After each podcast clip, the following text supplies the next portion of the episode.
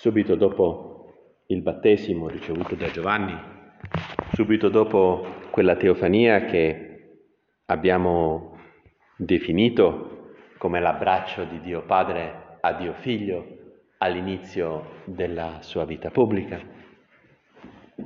Gesù va nel deserto e probabilmente ci va proprio perché l'esperienza che aveva fatto in quanto uomo della sua filiazione divina, cioè quella dimensione divina che è calata nella sua umanità, nella sua intelligenza, nella sua sensibilità, nella sua volontà di uomo in maniera così forte e così piena nell'esperienza del Giordano, ha bisogno di, di un po' di tempo di, di riflessione, di meditazione, come quando ci capita qualcosa di molto bello che abbiamo bisogno, Signore, di stare un pochettino di tempo per ruminarlo, per meditarlo. E mi piace sempre mettere in relazione questo comportamento di Gesù con quell'episodio della, della vita del fondatore dell'Opus Dei, cioè mutatis mutandi stiamo parlando, no? quando lui nel tram, il 16 ottobre del 1931, eh, arriva in tram e ha un'esperienza fortissima della filiazione divina. Mm? L'orazione più alta l'ha definita lui stesso così, l'orazione più profonda che ha avuto in tutta la sua vita. Cioè in quel momento lui percepisce il desiderio di Dio che lui sia suo figlio. E allora che cosa fa? Scende dal tram e rimane per una o due ore a vagare per le strade di Madrid a dire Abba, padre, Abba, Abba, Abba, ad alta voce. E mi piace interpretare l'andare di Gesù nel deserto come, diciamo, in questo modo. L'esperienza della filiazione divina che Gesù ha fatto era così profonda che lui altro che due ore per l'estate di Madrid, 40 giorni nel deserto senza mangiare e senza bere. Era così forte l'esperienza, la percezione che Dio era suo padre, che non gli interessa né mangiare né bere per 40 giorni pur di meditare fino in fondo questa verità, questa esperienza, questa meraviglia che poi campeggerà in tutta la sua esistenza. Certamente l'esperienza che ha fatto Gesù è infinitamente superiore a quella che aveva fatto San José Maria. Tornato dal deserto, e Giovanni lo indica come colui che deve venire. Il giorno dopo, vedendo Gesù venire verso di lui, disse, Ecco l'agnello di Dio, colui che toglie il peccato del mondo. Egli è colui del quale ho detto, dopo di me viene un uomo che è avanti a me perché era prima di me. Io non lo conoscevo, ma sono venuto a battezzare nell'acqua perché egli fosse manifestato ad Israele. Giovanni testimoniò dicendo, ho contemplato lo Spirito discendere come una colomba dal cielo e rimanere su di lui. Io non lo conoscevo, ma proprio colui che mi ha inviato a battezzare nell'acqua mi disse, colui sul quale vedrai discendere e rimanere lo Spirito è lui che battezza nello Spirito Santo. E io ho visto e ho testimoniato che questo è il Figlio di Dio. Stupenda manifestazione di Giovanni, stupenda testimonianza che lui dà a Gesù. Ebbene, non succede niente, non succede niente, dà una testimonianza pubblica importante, ma non succede niente, nessuno segue Gesù. Il giorno dopo Giovanni stava ancora là con due dei suoi discepoli e fissando lo sguardo su Gesù che passava disse ecco l'agnello di Dio, versione diciamo sintesi di quello che ha detto il giorno prima. E i suoi due discepoli sentendolo parlare così seguirono Gesù. Eh, è stupendo, no? Ancora una volta il Signore ci fa capire come il senso profondo dell'apostolato cristiano è quello dell'amicizia. Cioè questi due, cioè prima, il giorno prima Giovanni ha fatto tutto uno sproloquio, ha detto colui che mi ha mandato a battezzare, gli ha detto le parole che Dio gli ha suggerito nella sua preghiera, gli ha detto qual era la sua missione, ha testimoniato di aver visto lo Spirito Santo scendere come una colomba e fermarsi su di lui e non succede niente. Quando parla cuore a cuore con i due, che sono Andrea, il fratello di Simon Pietro, e Giovanni l'Evangelista, quando sono, parla a cuore a cuore con quei due, succede qualcosa. Perché? Perché questa volta avevano capito qualche cosa in più, ma figurati, ecco l'agnello di Dio, c'è il rischio che non lo capisci manco tu e Dio, che abbiamo duemila anni di teologia e di cristianesimo dietro alle spalle. Che cosa avranno capito da questa espressione? Ecco l'agnello di Dio. Cosa avranno capito? Forse avranno capito il riferimento a, all'agnello pasquale, a, oppure che ne so, all'agnello che Abramo trova impigliato fra i rovi e che sostituisce il, il, sacrificio del figlio Isacco. Questi sono i due riferimenti. Avranno capito questo? Boh. Tieni presente che Giovanni l'Evangelista era forse più giovane del più giovane che stava qui dentro. Cioè avrà avuto 15 anni. Andrea era un po' più grande, era il fratello minore di Simon Pietro. Erano sicuramente due molto giovani. Molto giovani. Perché seguono Gesù? Perché hanno capito chi era? Boh, ecco l'agnello di Dio. Perché hanno capito quello che dovevano fare? Non, Giovanni, strettamente parlando, non dice neppure seguite Gesù, dice soltanto ecco l'agnello di Dio.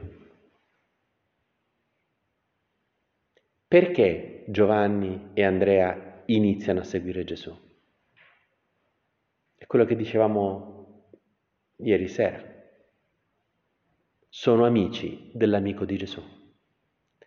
In fondo il motivo per cui seguono Gesù è la stima, l'affetto che hanno per Giovanni Battista. la sicurezza che hanno che Giovanni Battista è un uomo santo, è un uomo buono, è un uomo che gli vuole bene, è un uomo che conosce Dio. Questo insieme col loro desiderio di mettersi in gioco, col loro desiderio di fare qualcosa che valga la pena della loro vita, che non possono, no? Come dire, fermarsi a quel punto di cammino, perché starnazzare come una gallina se puoi volare come un'aquila? Vogliono, vogliono fare della loro vita qualcosa, no? Che la tua vita non sia una vita sterile, sia utile, lascia traccia, vogliono lasciare traccia. Il loro desiderio come quello di ogni israelita, pio israelita, è quello di poter essere della generazione del Messia, di potergli mettere la loro vita al suo servizio e intravedono che forse Gesù è quello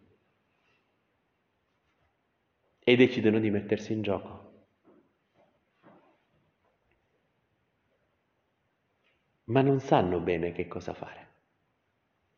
Non sanno bene come si devono rivolgere a Gesù. No? I suoi due discepoli, sentendolo parlare così, seguirono Gesù. E ti immagini la scena, Gesù che va avanti e questi due ragazzi giovani, amici fra di loro, perché frati erano colleghi di pesca, sappiamo, lo sappiamo che erano soci, Simone e Andrea e Giacomo e Giovanni con il loro papà Zebedeo, erano soci, erano, stavano in società, avevano una piccola ditta di pesca di Accafarno. E mi immagino la scena, Gesù che cammina e questi due ragazzi dicono, e mo che gli diciamo? Cioè, mo, che facciamo? E adesso che facciamo? Gli dici tu qualcosa. Cioè, non so, no, i classici, no? Cioè, se fossero state due ragazze non ci sarebbe stato nessun problema ad attaccare il discorso, ma essendo due ragazzi imbranati, evidentemente non sanno come attaccare il discorso. Me la immagino proprio questa scena, è Gesù che cammina, che sente i bisbigli di quelli dietro e che si morde il labbro per non mettersi a ridere, no? Perché Gesù allora si voltò e osservando che essi lo seguivano, e mi immagino con un sorriso sincero, schietto, solare di Gesù, disse loro, e che cosa cercate? Posso fare qualcosa per voi? Cioè come dice, no? lo stanno seguendo, che cosa cercate?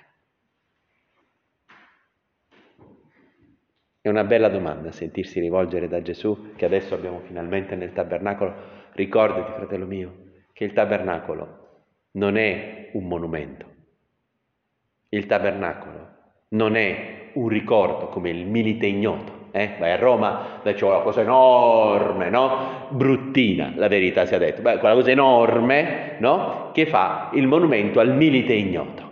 Eh? È un monumento, non è che c'è il milite là, è un monumento che ricorda no, i soldati sconosciuti che sono morti in, in, tutte le guerre che l'Italia ha fatto. Mm? Il monumento al milite ignoto. Non è quello. Cioè nel tabernacolo c'è Gesù vivo, vivo, misteriosamente presente nel pane consacrato, ma vivo. E, e, e c'ha una matta voglia che tu gli parli, una matta voglia di dirti lui delle cose. E una cosa che sicuramente ti vuole chiedere, un po' perché vede che tu anche tu ti sei messo in gioco, sei fatto due ore e mezza di macchina, se sei venuto da Milano, se sei venuto da più lontano o di più, per venire fino a qua. E forse anche tu, come Giovanni Andrea, sei un po' imbranato e non sai bene che cosa dirgli. E mostro qua e che cosa gli dico? E Gesù allora attacca a lui il discorso. Che cosa cerchi? Leggiti dentro cosa cerchi? Forse Gesù eh, dobbiamo dire, guarda, non lo so bene. E infatti, questi ragazzi non lo sanno bene che cosa cercano, non sanno bene. Cioè, hanno un, no? Cioè, è come quell'esperienza anche bella che fece anche sempre il fondatore dell'opera eh, quando era ragazzo, a 16 anni, per le strade di Logrogno, no? Tu sai, questa la conosci benissimo, una scena, no? Era eh, erano le vacanze di Natale, anzi si erano prolungate perché a Logroño, che è nel nord della Spagna, nel nord-est della Spagna, no? nel territorio della Rioja, eh? Logroño è la capitale della Rioja, vino rosso di altissima qualità, no? E allora era venuta giù una nevicata pazzesca per cui le scuole erano chiuse, anche se era già passata l'Epifania. E allora il ragazzo José Maria, che è tutto contento che non c'è scuola, perché pur essendo santo era tutto contento che non c'era scuola, che cosa sta andando in piazza a giocare a palle di neve con gli amici, palle di neve lo dico io, però stava andando a trovare gli amici, no? Nella piazza centrale di Logrogno, l'Espolon, si chiama così, ci sono stato, no? Cioè, e, e mentre sta andando da casa sua verso la piazza, vede nella neve delle orme di piedi scalzi La prossima volta che, che ti nevica, diciamo, vicino, prova a toglierti scarpe e calze e a camminare scalzo sulla neve. Vediamo quanti secondi resisti, eh? Quelli erano le orme di un carmelitano scalzo, che appunto sì, andavano scalzi, che andava a chiedere l'elemosina per il suo convento, anche sotto la neve. San Maria, vedendo questa cosa, no? ah, quest- si fa questa domanda, se quest'uomo fa questo per Dio, io che cosa faccio? E lui disse, no? iniziai a presagire l'amore, a sentire che il cuore mi chiedeva qualcosa di grande e che fosse amore. È l'inizio della sua vocazione. Se quest'uomo fa questo per Dio, io che faccio?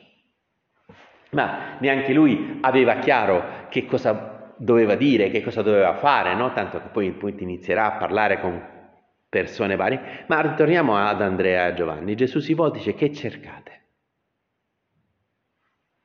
Non lo sanno neanche bene, sì Signore, eh, qualcosa di grande che sia amore, no?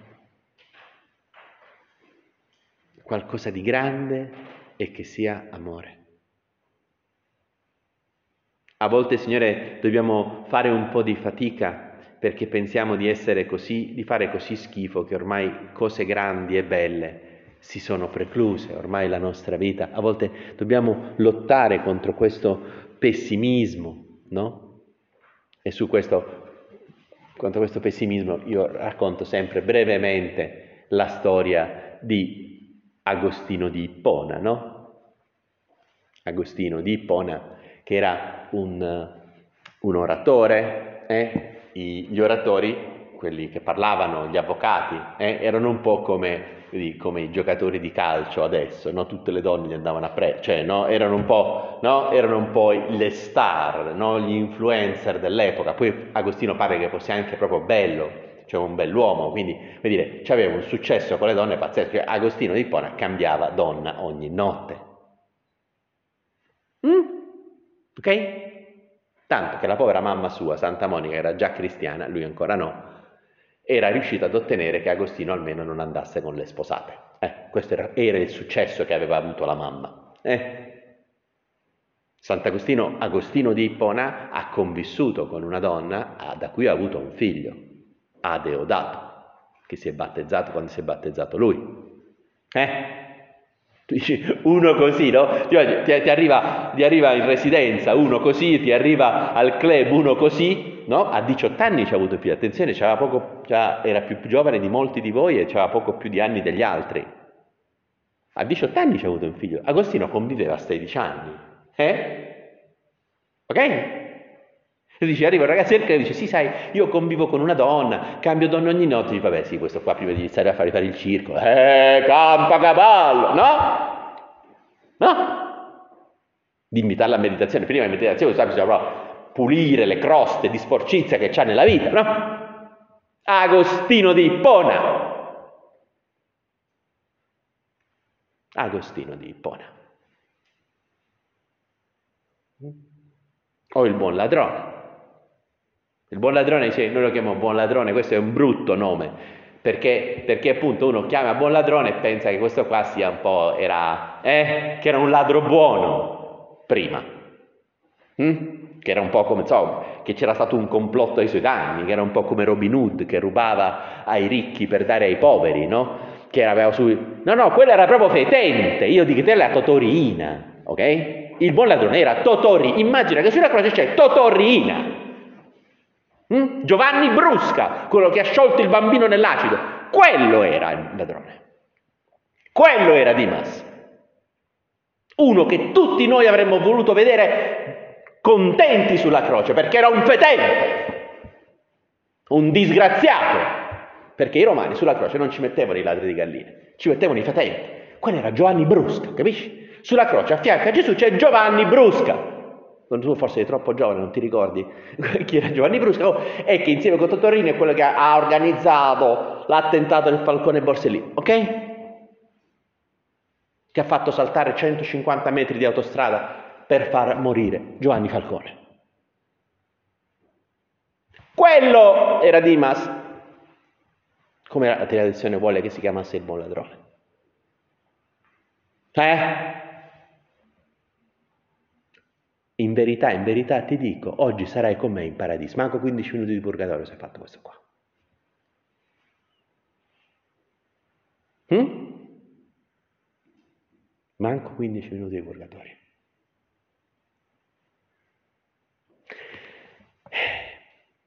Che cerchi? Non ti preoccupare se ti senti troppo sporco. Signore, la misericordia di Dio è capace di pulire, di perdonare qualunque peccato, non ti preoccupare. Ma tu che cerchi? Anche nei tuoi peccati, tu che cerchi? Che vai cercando?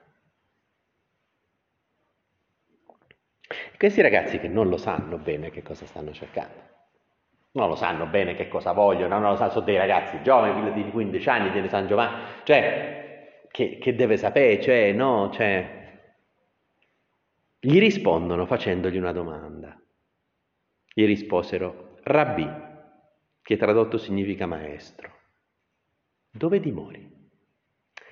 È una, molto, è una risposta molto interessante, che è anche essa una domanda, perché è come se Giovanni e Andrea stessero dicendo, Io non so veramente, Signore, a che cosa cerchi, io non so veramente chi sono. Io non so veramente che cosa mi farà felice. Ma tu dove abiti? Cioè tu, Signore, dov'è che stai? Perché, perché ho l'impressione che se io sto con te, se ti sto vicino, io capirò volta per volta che cosa c'è da fare. No, un'idea che mi sta girando molto, quindi eh, qualcuno me l'ha già sentito dire, no? Che attento, attento, che la santità cristiana, eh, soprattutto per chi come te vive in mezzo al mondo, quindi non sta in un convento, no? Dove tutto è... No, racconto sempre quando sono andata, ero a Napoli e andato, sono andato a visitare, portare una reliquia di San José Maria perché erano devote le suore in un convento di carmelitane scalze che sta ai Ponti Rossi, chi sta a Napoli, chi, cioè, no? E sono andato lì e sono entrato nel 1600, il giardino con il pozzo, poi entri, c'è la ruota. Cioè quando devi passare una cosa ad una suora, mica gliela dai, una suora di clausura. Lo metti in una ruota, lei dice, cioè dove c'è uno scaffale, tu metti la cosa, quella gira la ruota e se la prende dall'altra parte, in modo tale che non la vedi. No? cioè, allora, quella lì può essere che la vita sia un po' più regolare, cioè che dev- sanno quello che devono fare, ma la santità in mezzo al mondo, la tua che è fatta di palestra, di amici, di, di studio, di lavoro, di ragazza, di famiglia, di, di no?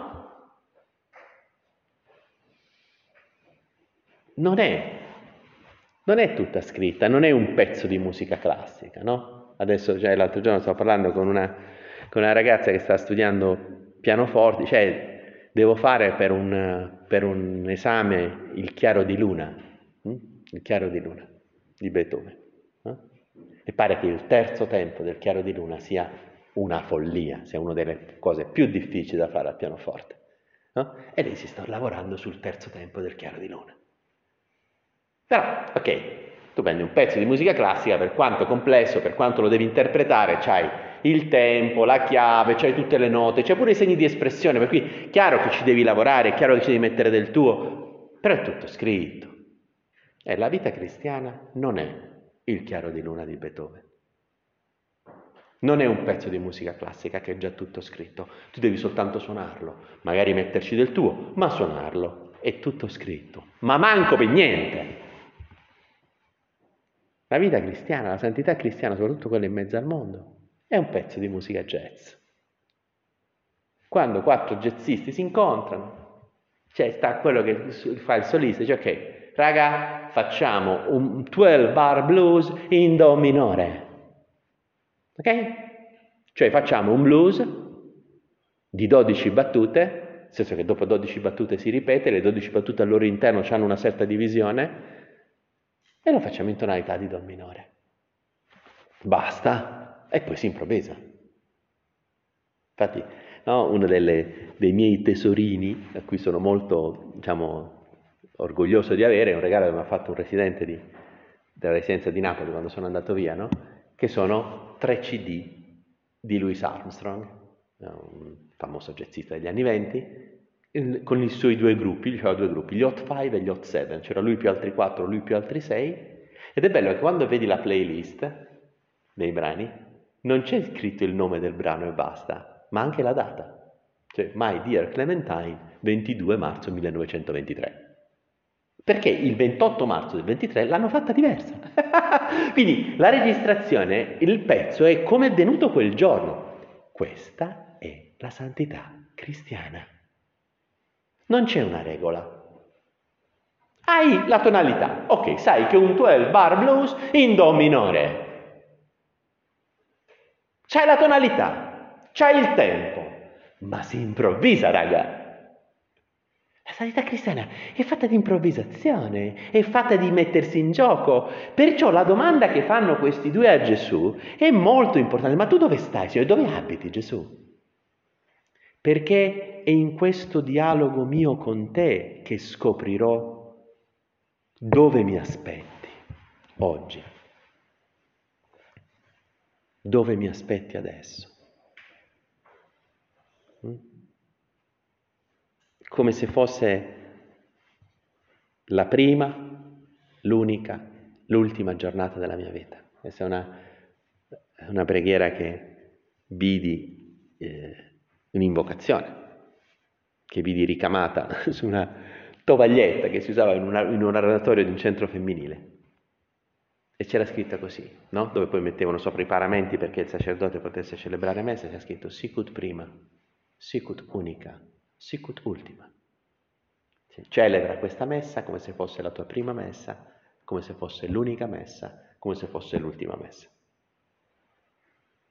A me è sempre sembrato che questa giaculatoria, questa invocazione potrebbe essere utilizzata per la nostra vita, cioè celebrare, vivere ogni giornata sicut prima, sicut unica, sicut ultima, come se fosse il primo giorno della mia vita, l'unico giorno della mia vita, l'ultimo giorno della mia vita. E che cos'è? La, la tua vita è, non è un 12 bar blues, ma è una vita in mezzo al mondo e la tonalità è l'amore. Suona, fratello mio. Suona. Improvvisa. E certe volte prenderai delle stecche, certe volte farai, farai dei passaggi, non ti preoccupare, non è che ti spara, ci si ricomincia, no? Cioè, e a volte, a volte l'uscire dalla tonalità a volte può creare anche degli effetti particolarmente interessanti nel jazz. È quella che si chiama la modulazione, anche nella musica classica. Passare da una tonalità all'altra. E quello che può essere una nota sbagliata può diventare un abbellimento molto sofisticato. Perciò la risposta che è una domanda di questi due, dove dimori? Dove abiti? E Gesù cosa risponde loro? Venite e vedrete. Venite e vedrete. Cioè, la vita cristiana, fratello mio, è fatta così. No? Tante volte la gente mi dice, ma io che cosa devo fare per essere santo? E tante volte mi verrebbe voglia di dirgli, a volte glielo dico, devi smettere di farmi questa domanda, questa è la prima cosa che devi fare. Perché non c'è una regola, c'è una cornice, c'è una tonalità, ci sono dei tempi. Ma poi in, è tutto in mano alla tua libertà, alla tua fantasia, alla tua creatività, alla tua voglia di metterti in gioco, al tuo amore. Non è un binario di un non siamo dei tram con il binario. Non siamo dei filobus che hanno il pantografo e non si può allontanare dalla linea elettrica più di tanto perché sennò si stacca il pantografo, quella roba là che sta attaccata, eh? Si chiama pantografo, eh? Cioè noi siamo... Tu Signore ti, ti aspetti che io metta in gioco la mia libertà, la mia capacità di amare, poi sbaglierò tante volte, ti chiederò scusa e ricomincerò. Ma la santità cristiana è improvvisazione, figlio mio. È mettersi in gioco. Venite e vedrete. E cercare dove abita Gesù nella tua vita.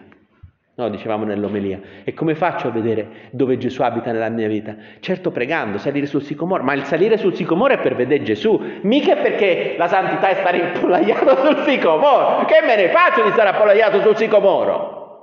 Io sto appollaiato sul sicomoro per vedere Gesù. Dove sta? E andargli incontro.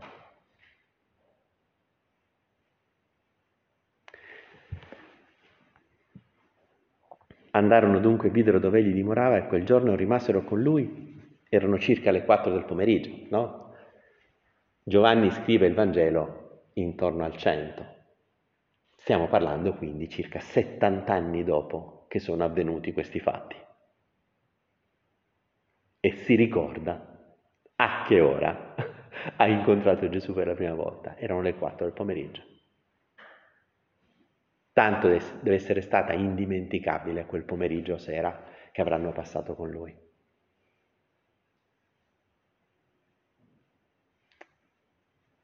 Signore, dove abiti? No? Anche il titolo di uno dei dei libri più belli, non lo dite agli altri che hanno pubblicato libri analoghi, ma cioè Maestro abiti è Don Michele Dolce, secondo me, uno dei libri più belli per imparare a contemplare il Vangelo, mm? che si chiama proprio così, Maestro dove abiti. Andare a trovare Gesù nella mia vita che mi viene incontro negli altri, che mi viene incontro nelle varie situazioni, che mi viene incontro con le porte che si chiudono e si aprono nella mia vita.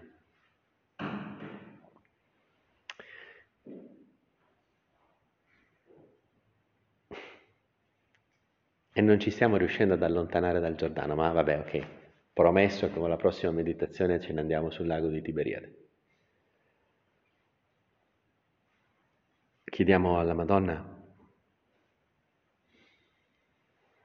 questo Così come le parole di Giovanni Battista non erano un motivo sufficiente da un punto di vista umano. Cioè non è che contenessero la spiegazione profonda di chi fosse Gesù, comprensibile. Cioè non è che sono state le parole convincenti di, di Giovanni Battista, quella a smuovere Andrea e Giovanni l'Evangelista a seguire Gesù, ma è stata la fiducia che loro due avevano. Forse c'è già qualcuno a fianco a te che ti sta dicendo ecco l'agnello di Dio, che veramente quello che manca per scoprire quello che, eh, quello che cerchi è che tu ti metta veramente a seguire Gesù. Anche se non sai che cosa dire, anche se non sai che cosa fare, per scoprire dove abita, dove abita nella tua giornata, dove abita nella tua vita. È lì. E, no? e finisco con quelle parole bellissime, chiediamo alla Madonna appunto che queste parole stupende di Giovanni Paolo II eh, diventino realtà. Quando il 22 ottobre del 1978, eh, qua veramente nessuno di voi era nato, eh, io avevo 12 anni, me lo ricordo, me lo ricordo come se fosse ieri, perché furono delle parole che furono un pugno, cioè un pugno bello, cioè una carezza, no? Qui dice, aprite, an- non abbiate paura, aprite, anzi spalancate le porte del cuore a Cristo. Lui sa cosa c'è nel cuore dell'uomo Solo Lui lo sa. Solo Lui sa cosa c'è nel tuo cuore. Quindi aprigli le porte del cuore perché Lui ti riveli a te stesso, ti sveli a te. È Lui che ti deve dire chi sei, è Lui che ti deve dire che cosa, che cosa, cosa qual è il sogno. Perché solo Lui sa cosa c'è nel tuo cuore. Solo Lui lo sa. Ecco, Madre, allora che impariamo ad aprire il cuore già in queste ore di ritiro al Signore perché ci faccia scoprire appunto il sogno di felicità che Dio ha preparato per ciascuno di noi.